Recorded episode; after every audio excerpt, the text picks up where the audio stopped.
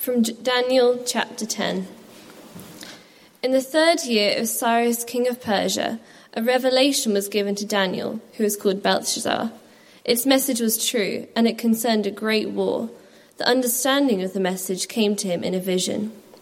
At that time, I, Daniel, mourned for three weeks.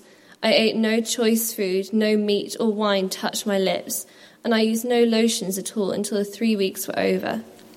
On the twenty fourth day of the first month, as I was standing on the bank of the great river, the Tigris, I looked up, and there before me was a man dressed in linen, with a belt of fine gold from Uphaz around his waist.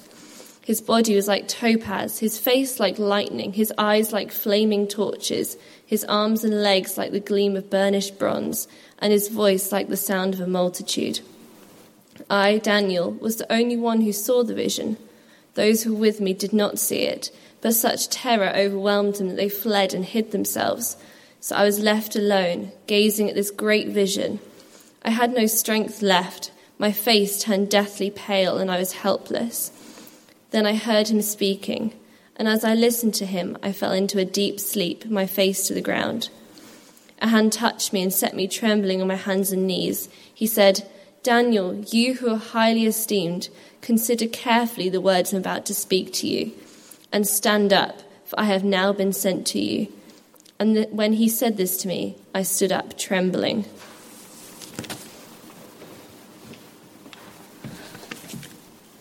Then he continued, Do not be afraid, Daniel.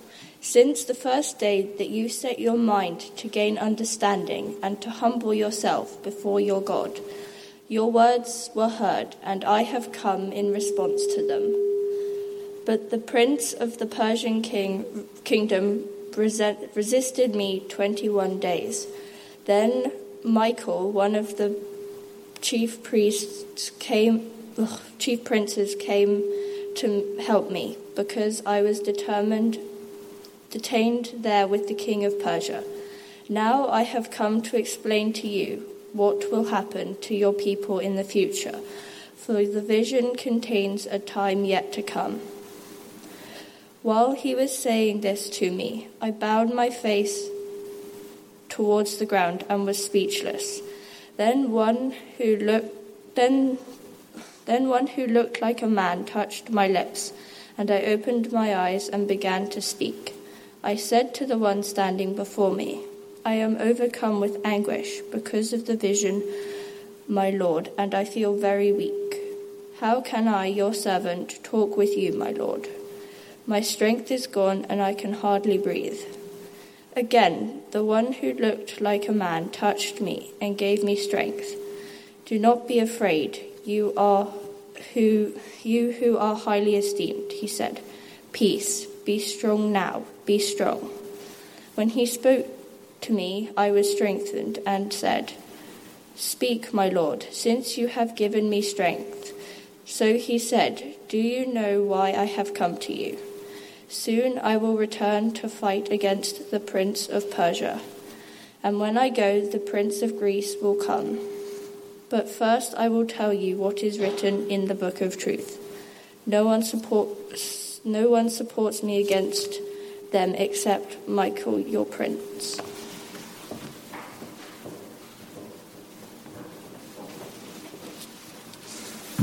Thank you, Bethany. Thank you, Sheila. Not much fun reading a Bible reading where the sentence ends without a bracket. That's because if you had the Bibles open, you'd see the bracketed bit goes beyond the end of chapter 10. But it's deeply disconcerting to have that sort of thing, or, or I would have found it disconcerting. Let's pray anyway with those verses in front of us. Ask, Lord, that you would open our eyes to see wonderful things in your law this evening. In Jesus' name, Amen. There is a story I like about a person who, who got given a, a dictionary as a present, but who misunderstood the nature of the book they'd been given and mistakenly assumed that the book was actually a novel. So they wanted to be polite. They sent a thank you note. They said, Thank you very much indeed for the book you gave me. I'm finding it quite hard work to read but at least it explains every single word as you go along. Now, Daniel 10 is not easy reading, and I am not going to attempt to make it easier by explaining it word by word or even verse by verse. What I want to do instead is to trace out just three themes in the chapter. And the first, I think, is an obvious one, is the theme of human weakness, which is apparent from the very start of the chapter. So, verse 1 in the third year of Cyrus, king of Persia, a revelation was given to Daniel, who was called Belteshazzar. Its message was true and it concerned a great war. The understanding of the message came to him in a vision. Verse 2 At that time, I, Daniel, mourned for three weeks. I ate no choice food, no meat or wine touched my lips, and I used no lotions at all until three weeks were over. Which, as an introduction, dates the oracle at probably about 537 BC the third year of Cyrus, king of Persia's reign. And without stating it specifically, we began thinking about this last week. Um, some of the tumultuous world events that were happening at the time, which Daniel had actually foretold during his lengthy career as a prophet, they've now begun to happen. So he's lived through one of the regime changes which he had predicted. Babylonia has given way to Persia. The significant thing is that when he defeated the Babylonians, Cyrus had allowed some of the Jews that were sort of vassal people in his kingdom to go back to Jerusalem from their long exile. Uh, that had happened in the first year of his reign. It's now the third year of Cyrus's reign. And Daniel, we discover, has not gone back. He's in his late 80s now, which may be a reason for him to stay put where he was in Babylon. He's been there for more than 70 years. Um, if you know a bit about the Old Testament storyline, you'll know that the return had been something of a disappointment, a bit of a damp squib. In chapter 9, we looked at last week, Daniel had prayed for the end of the exile, the 70 years which Jeremiah had spoken about were up. Bang on time comes this decree of Cyrus but the news travels back to Daniel in Babylon that the rebuilding of Jerusalem is fraught with difficulty and opposition. So he is mourning and fasting. A self imposed weakness, admittedly, but it's still a picture of human weakness as the chapter starts. Here's this lonely old man. He's long past his sell by date, really. He's missed the return to Jerusalem. He's frustrated in Babylon.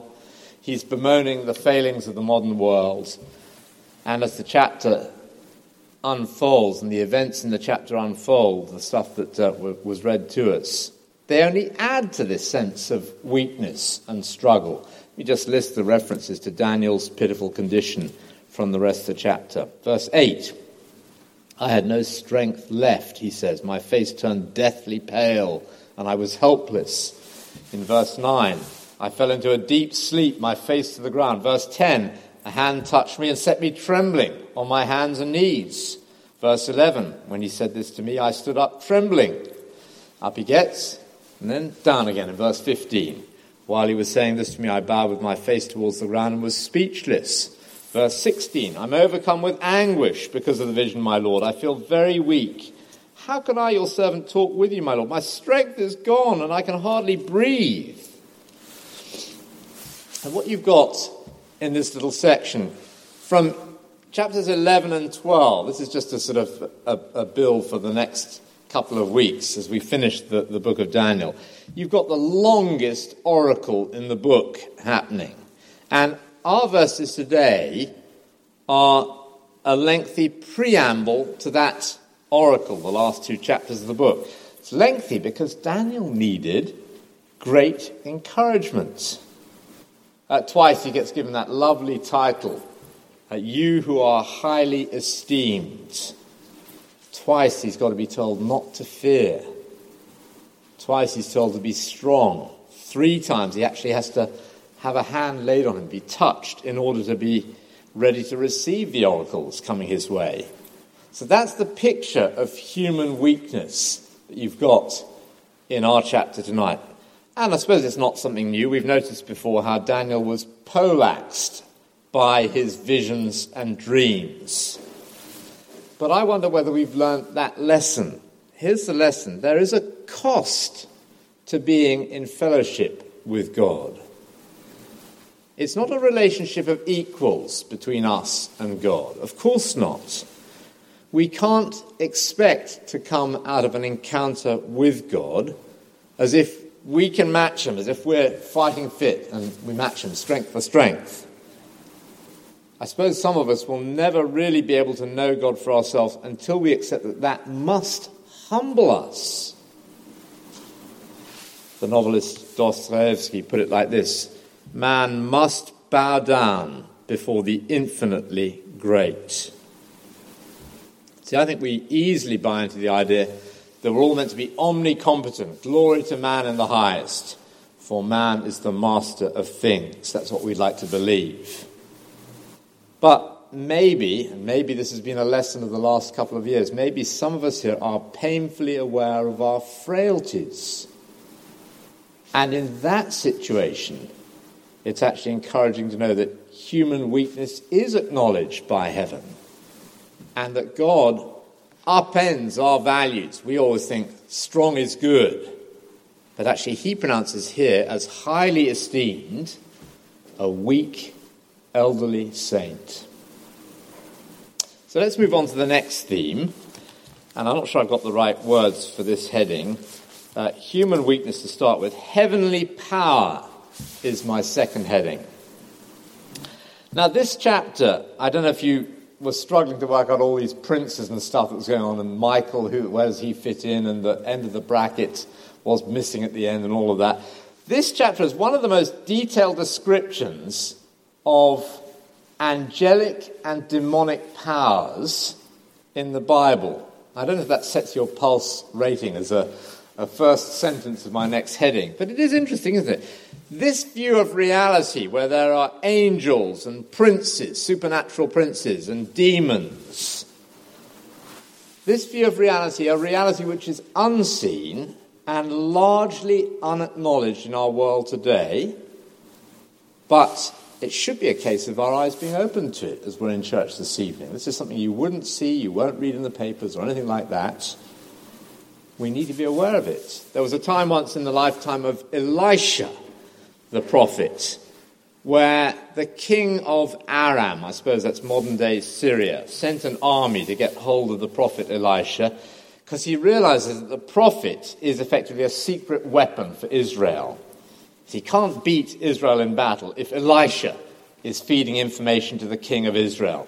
So the king of Aram, the enemy, has got to get Elisha and neutralize him. So the Aramean army surrounds the town where Elisha is in hiding. Don't worry about it, Elisha tells his servant. Those who are with us are more than those who are with them.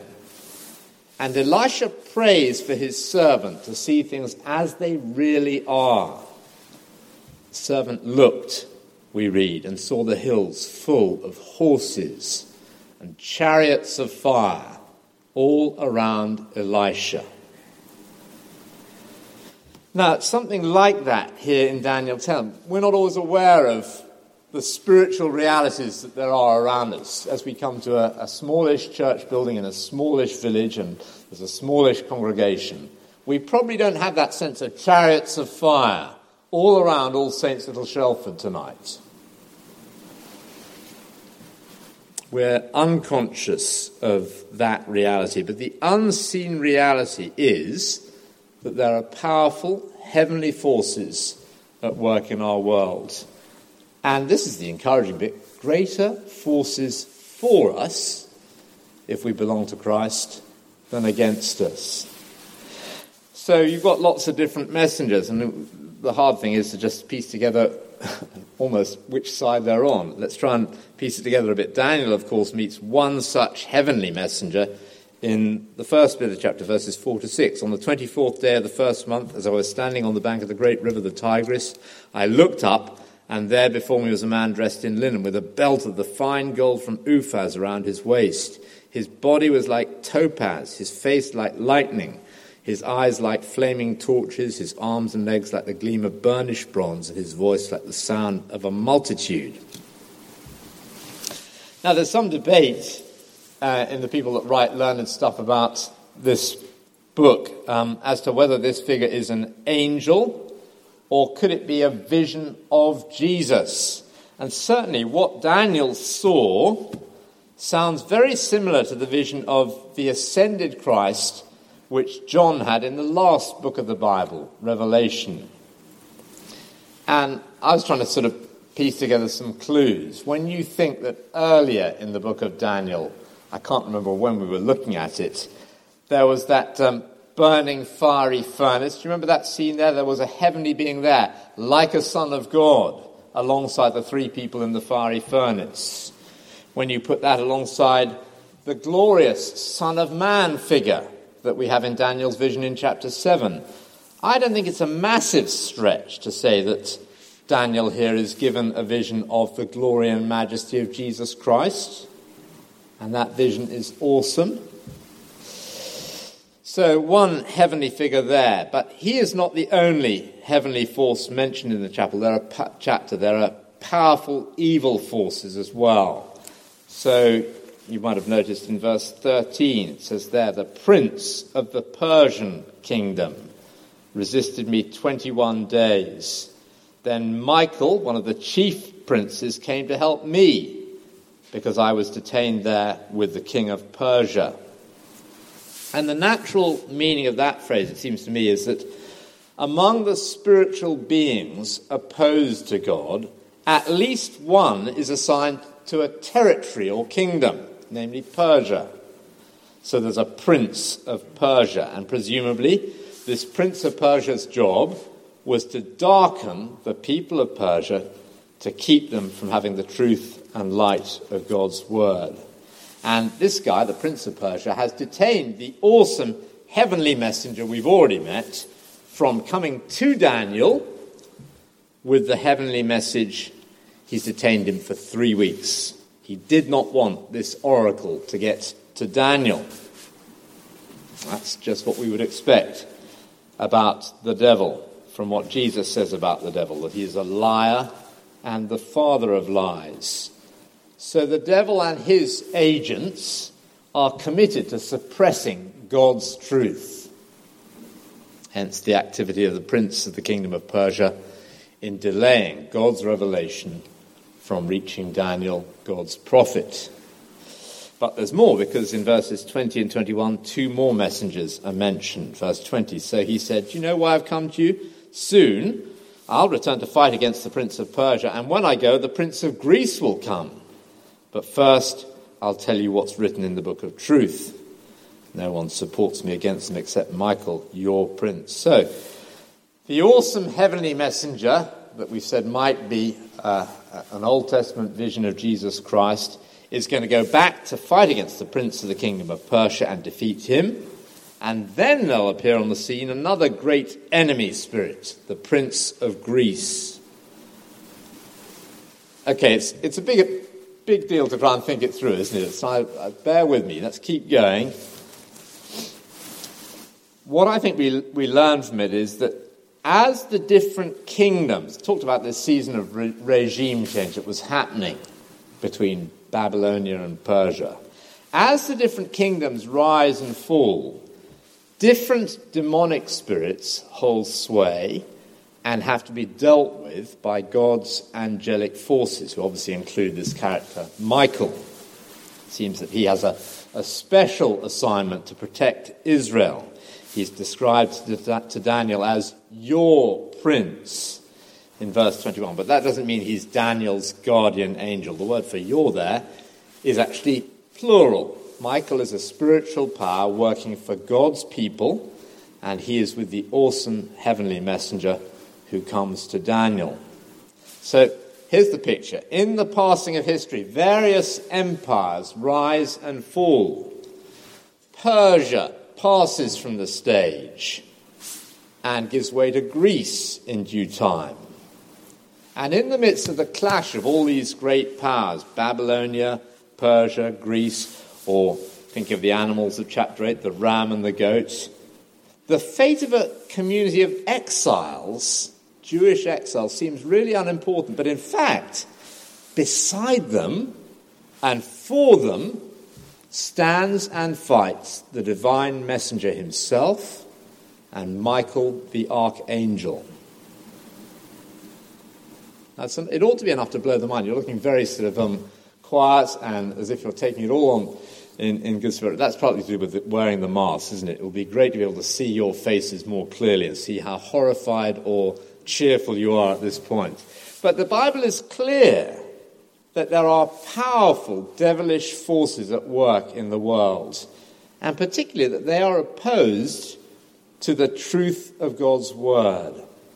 To Daniel getting this message that he is to pass on in this case. So, other verses, just uh, if you're into just finding the bigger picture biblically. 2 Corinthians 4, verse 4 says that the devil darkens the minds of unbelievers. Matthew 13, verse 4 says that the devil is busy plucking away the seed of God's word. He's probably doing it even now in church this evening. 1 Thessalonians 2, verse 18 says that he thwarts missionary activity. If a missionary is trying to get God's word out, the devil is trying to block that happening. 2 Timothy chapter 2 says that he takes false teachers captive to do his will, presumably by promoting error in the church and in the world. So there are hostile spiritual powers at work in the world doing great spiritual damage. They have great power but not ultimate power. No, because there is a greater power with other spiritual powers in his service. C.S. Lewis used to say that there are two equal and opposite errors that we can fall into with regard to the devil and his agents, and he would be equally happy with either error. Either we pay no attention to the devil and his agents, or we pay far too much attention to them. That's a very wise thing he said. We shouldn't disregard the devil because these spiritual powers do exist and they're powerful and dangerous. But we shouldn't flatter them by giving them too much attention either. We ought to take encouragement and uh, reason, as Elisha put it those who are with us are more than those who are with them. In particular, Jesus is mightier. And I don't have the spiritual illumination that says there are different princes at work in Russia and Ukraine and elsewhere in the world today, in China. But I think we can assume that Jesus is Lord wherever the forces of evil are at work. I like the story about some students in America who were taking time out from some rather draining study on the book of Revelation in the Bible by playing a bit of basketball together. And they noticed that the gym caretaker was sitting reading. What are you reading, Jim? they asked. He replied, Oh, the book of Revelation. Well, they thought, this is great luck. We're studying Revelation, and here he is, he's reading it. Phew, they said, do you mind telling us what it's all about? Easy, he said. Jesus wins. And Revelation is like Daniel. It's the same challenging apocalyptic style. If you weren't slightly baffled as we read chapter 10, well, look forward to chapter 11 next week when Edward is preaching. It's, it's challenging apocalyptic style that we've got. It was tough for Daniel to receive the revelation, and it's tough for us to grasp it. But never, never doubt the basic message is this Jesus wins. So I want to encourage us just to take in that awesome vision again in verses 5 and 6 before we move on. Verse 5 I looked up, and there before me was a man dressed in linen with a belt of the fine gold from Uphaz, that's the finest gold there is, around his waist. His body was like topaz, his face like lightning, his eyes like flaming torches, his arms and legs like the gleam of burnished bronze and his voice like the sound of a multitude. Okay, then we've seen the portrait of human weakness, a portrait of heavenly power. Now, how do those two realities intersect? how can heavenly power and human weakness come together? One final heading, very briefly, and it's this humble prayer. Humble prayer. The chapter started with Daniel mourning for three weeks, fasting and praying. And that was what had triggered the deployment of the awesome heavenly messenger. One man on his knees. That's what Daniel was told in verse 12. Then he continued, Don't be afraid, Daniel, since the first day that you set your mind to gain understanding and to humble yourself before your God, your words were heard. And I've come in response to them. Actually, it's a very similar thing what we had last week. Daniel was told by Gabriel about his praying in chapter 9. As soon as you began to pray, an answer was given. Very odd. With heavenly visions in chapter 7 and 8, and then another long vision to come in chapters 11 and 12, you've got this interruption in chapters 9 and 10 where the focus is on Daniel praying. So these visions are all about the rise and fall of nations and empires. And God is sovereign over all those things happening.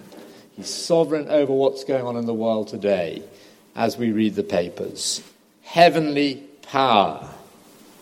But amazingly, heavenly power works in response to humble prayer. Daniel had walked the corridors of power in the greatest superpowers of the planet a bit like working in the West Wing of the White House for him during Nebuchadnezzar's reign and even beyond that. Now he's old, he's weak, he's still in exile, he's under a new empire. But someone so small on earth is involved in something huge in heaven by his prayers. C.H. Spurgeon put it like this Prayer is the slender nerve which moves the muscle of omnipotence. Prayer is the slender nerve which moves the muscle of omnipotence. I wonder if we believe that. Because in the hidden spiritual battle, which can't be seen by the naked eye, God has chosen to work through our prayers. To marshal his troops, to rout the enemy troops through the humble prayers of his people. Definitely raises the stakes for what we're going to do in the next little bit of the service, doesn't it, as we pray or for our prayer meetings. Do we have that sense as we look at these visions in Daniel that they're not just matter for pondering, but for praying about? One of the things that has been sort of taken from us by COVID and lockdown and the difficulty of meeting in a way where we're not sort of socially distanced we haven't been able to pray as well on Sundays with each other as we might have liked to. I want to encourage us to resurrect the habit of praying after services so that we can just gather with another Christian, another sister or brother in Christ, and, weak though we are, move the muscles of omnipotence, as it were. I don't claim to have had, as I said, a heavenly visitor as Daniel had. But I, I don't know how we can not have the sense that uh, awesome things are happening in the world at the moment.